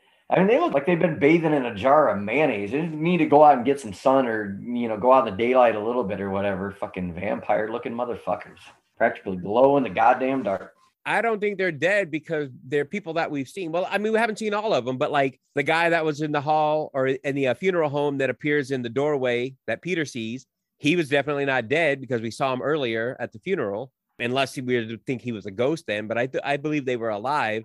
And then I didn't really investigate this, but I read online that people recognized some of the people from the uh, grief counseling meeting were there. Uh, one of Peter's friends from school was there. So yeah, there were definitely people who were shown as being alive earlier in the movie. So I, I think these people were all alive. I think that these are part of like the cult that are, you know, worshiping Paimon. So yeah, I don't think they're dead. Maybe they just don't get a lot of sun. Maybe they spend all their time inside worshiping. Who knows? Peter eventually makes his way into the treehouse and he sees more naked people.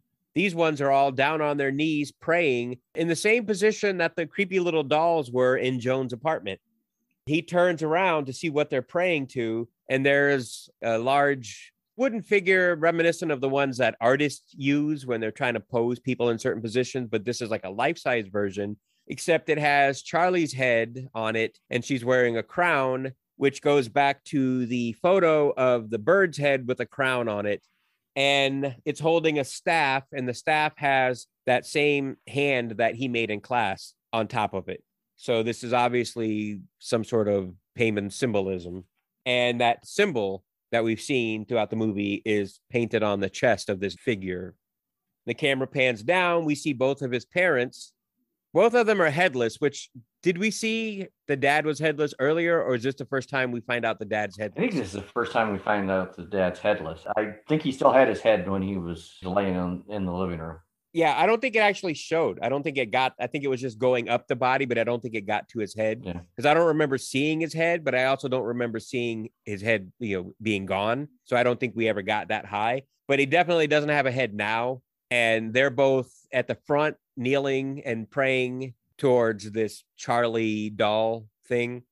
And then I thought it was kind of strange that Steven's body had like a robe draped over it because everybody else was naked except for one other person, which I believe is Joan. And then Steven and Annie both have these like ceremonial robe looking things on. But I guess maybe that's part of the ceremony. Maybe that was necessary. And then Peter sees a photo of his grandmother, and underneath the photo, it says Queen Leigh. So she was the queen of this cult, I guess. I don't know. She was obviously somebody uh, of high esteem in this cult. And then at this point, the person who I believe was Joan Yeah, it was definitely Joan. Okay, and she takes the crown off of Charlie's head and places it on Peter's head. And I don't know, for some reason at this point, I immediately thought Jughead, because the crown was kind of goopy looking and it kind of looked like the hat that Jughead wears in the Archie comics. The, the, you know, the crown thing that Jughead wears. So Maybe they bought it at the craft store. maybe. But uh either way, she puts it on his head, and then she says, Charlie, you are Paimon, which this would indicate then that the tongue click does mean that he's Charlie, but also that he's Paimon, which I believe would indicate that Charlie the whole time was Paimon. Right. Um, and she tells him that Paimon is one of the eight kings of hell. And um, obviously, he's now the king of hell. I guess he's going to rule hell and these people, which maybe these people are dead and they're in hell. I don't know. Yeah, one of the things, the thing that I found interesting was she said, uh, "We have looked to the northwest and called you in, and we've corrected your first female body and give you now this healthy male host." So apparently, this was the plan from the get go was to get Paimon inside of Peter's body. Right. And then she tells them that they will worship him forever. And everybody who has a head, anyway, uh, begins chanting. And then we do see that Stephen and Annie's bodies have both turned around. So they're now facing towards Peter, Charlie, Paimon. And the camera just pulls back as they all chant, Hail, Paimon, Hail, Paimon, and then fade to black and credits roll. But I, I kind of feel like Charlie was Paimon. I think way back when uh, grandma sunk her claws into her, I think she put Paimon inside of Charlie all the way back, which is why Charlie never cried or, you know, any of that shit. Right. And see, here's the thing that I found interesting going back on IMDb, not to cut you off, but uh, you go back to the support meeting when Annie recounts her brother's suicide when he was 16, and he had stated that the suicide note blamed her, uh, their mother and said that she was trying to put people inside of him. Right. You know, Annie basically chalked that up to his schizophrenia, but it could be that at that point, Ellen was originally trying to conjure Paimon and put him in her son Yeah, that's definitely what I thought. I, I felt like that was what she was trying to do. And then when that didn't work, then, you know, Annie had Peter, but at that point they were not talking. So she couldn't get her hands on Peter. So she got Paimon inside of Charlie as a temporary host. Right. Yeah. So she that's one of the why she had put so much pressure on uh, Ellen to have children, and that was why Charlie had stated early on in the film that her grandma wished that she was a boy. Right. Because if Charlie had been a boy, this would have all been avoided because Paimon would have been inside Charlie and he would have been ruling hell. And maybe the rest of the family would have survived. Maybe Paimon would have just went on and did his own thing and left them all alone. Or maybe he would have killed them all. I don't know. But obviously, he was not happy being inside a girl. He wanted a male host.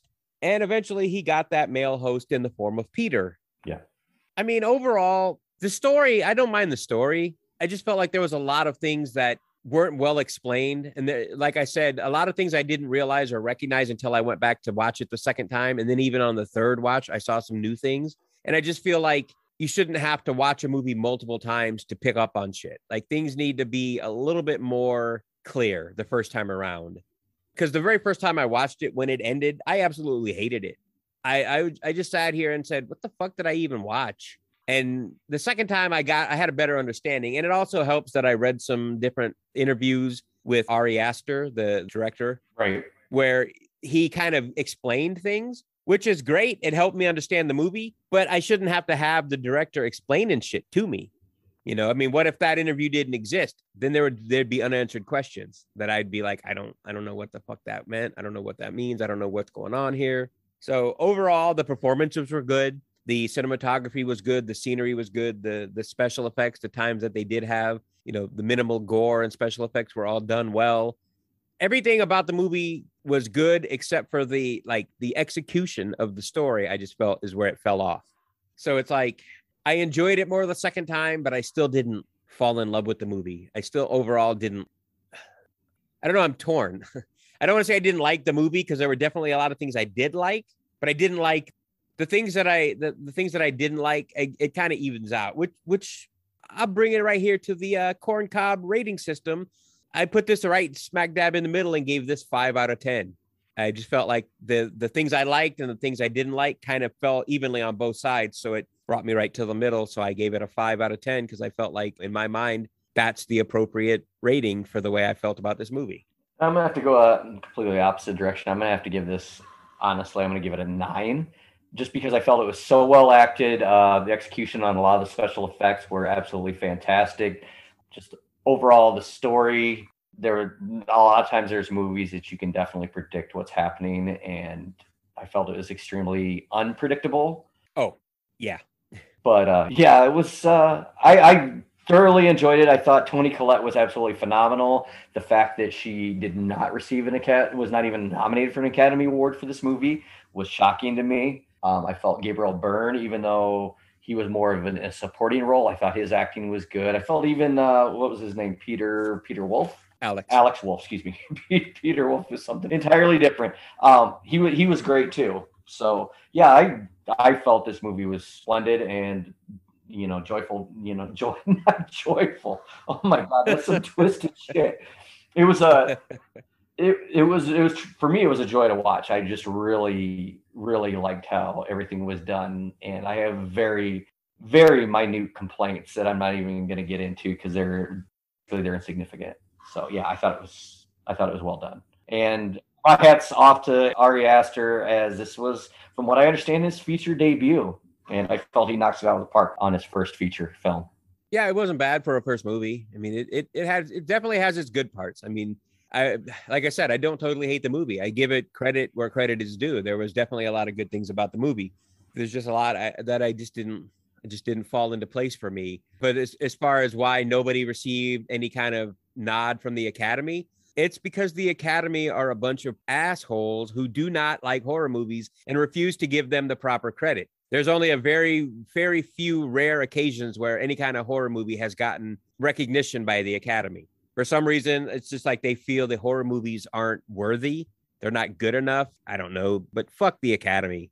Seriously, get over yourselves and give proper credit to these people that give their all to perform in these movies. And in, in I mean, look at the scene where Annie finds the dead body of Charlie. Look at the reaction. Look at the scene where she's on the floor, you know, losing her shit. I mean, how do you not look at that and go, wow, that's some seriously good acting? Overlook the fact that it's a horror movie and just look at it for what it is. You know, it's like this woman went through hell to do this movie. I mean, you know, imagine the, the, emotional toll it had to have on Toni Collette to have to act so distraught and so torn down and broken, and then later so, you know, crazy, and then eventually almost evil. And you can't even recognize that. You know, you go, oh, well, it's a horror movie, so it's not worthy of our praise. So fuck you guys for that. Right. Yeah. If you didn't like the story, okay. You know, if you thought it was a little, you know, the beheading scenes were graphic and you know there were some twisted things that didn't necessarily meet with your ideology of a, of a film and what a film should be that's fine. But the fact that she was completely overlooked for any kind of nomination for this movie you're right is absolutely ridiculous and short-sighted by the academy. And yeah shame on them. No not shame on them. Fuck them. Fuck them. Right. Fuck the academy. But at the same time five out of ten like i said i gotta give it a nine out of ten but i did sorry were you gonna go somewhere no, no, I'm just I'm just pointing out the irony that I'm that I'm going to bat for the this movie, but then I'm giving it a five out of well, ten. Well, you're not necessarily going to bat for the movie. You're going to bat for the actress in the movie and the role that she portrayed, even though you didn't right. like her stupid fucking faces. Oh, oh, fuck the stupid fucking face. And you know what? I take back what I said. Fuck that. She doesn't deserve to get an award because of that fucking face. Oh, Jesus. Okay. Anyway, Fuck. So one thing I got Strip, take that fucking Oscar away from one. Fuck it. All right, all right, all right. One thing I got to throw in here before we take this home is I found a very interesting tidbit on IMDb, uh, going all the way back to the first decapitation scene with Charlie. Mm-hmm. This is fucking nuts. So the first decapitation scene is very similar to a real life event that happened in Marietta, Georgia, in 2004. A young man and his friend drove home very drunk after a party and the passenger felt he was going to be sick and stuck his head out the window in case he needed to throw up. While the driver accidentally swerved near a pole, the pole's guy wire decapitated the passenger. The drunk driver was so drunk he did not realize his friend was decapitated and continued to drive home, park in his parents' driveway with his decapitated friend in the car, and go inside to sleep for the night. So wow. that fucking shit basically fucking really happened to the point where the kid went, the dude went upstairs and went to bed and left the body in the car. I mean, it's like, who fucking does that? Guess what? Somebody fucking did that. That's what kills me. Yep. I could not believe when I read that. I'm like, wow, that is crazy. Right, and then it all then it makes you wonder when when they were writing this movie, had they heard that story? They had to. Yeah, I mean, it, it almost feels too coincidental that something almost identical happened in real life you know, so it's like maybe they heard that story, and then when they were writing this movie, they were like, "Oh, remember that one fucked up story we heard? Let's incorporate that into this movie and have that be how Charlie dies." So yeah, but as far as the real story goes, that's fucked up.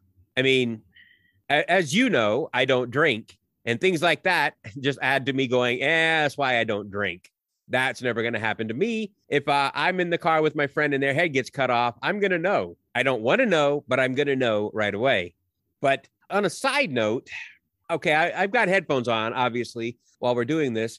But for the last five minutes or so, I've been hearing what I can only describe as a kind of a banging noise coming from down the hallway. And I'm alone in the house.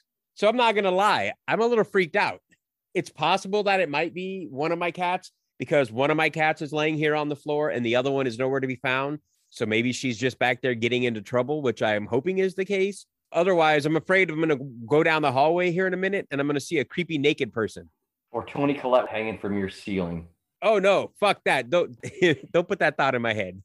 Cuz I'm alone here all the way up until I go to bed and I don't want to be like in bed and then start thinking about that shit. Oh, what a feeling when Toni Collette's on your ceiling. No, no, no, no, no. All I'm saying is when you're talking about this kind of shit and then you're talking about Paimon, which by the way is a real thing, you can look him up. He's real.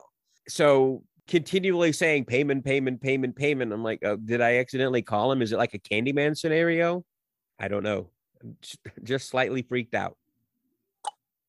Stop it. Don't do that shit. It wasn't me. Fuck you. It was you. I know it was you. You're not going to get me with this shit. Shut up. I'm not going to have nightmares. If I do, it's going to be that fucking face. Oh, oh yeah, yeah. My luck. I'm going to have a nightmare about her hanging on the ceiling making that fucking face. It'd be a wet dream. Ah, fuck me. I I, I got to watch something. I got to watch something to get my mind off of this shit so I can relax. All right. at this point, uh, we've been doing this for a long time. This episode's also going to be long. So, for those of you who have made it this far, congratulations on surviving because there's no amount of editing that's going to get this down to an hour. This one's going to be a long one, but this movie is long. So, it's kind of unavoidable. But at this point, we're going to wrap this shit up so I can go make me some dinner. I gotta go feed my kids. That's right. You go feed your kids and yourself. And I'm gonna get a hold of Ricky and see if he uh, wants to come in. Oh no, wait, never mind. I, you're not supposed to know. You I'm gonna go. dick.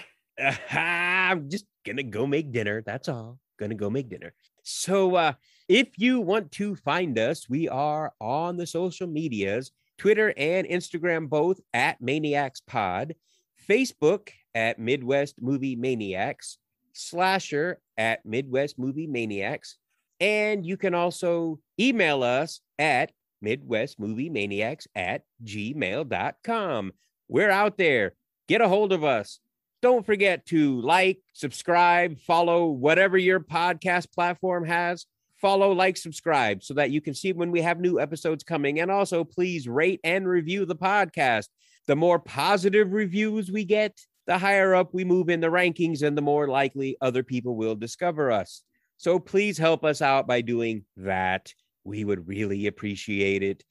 So, with that being said, this is the end of the episode. Until next time, goodbye, everybody. Say goodbye, cockbite. Goodbye, cockbite. You motherfucker.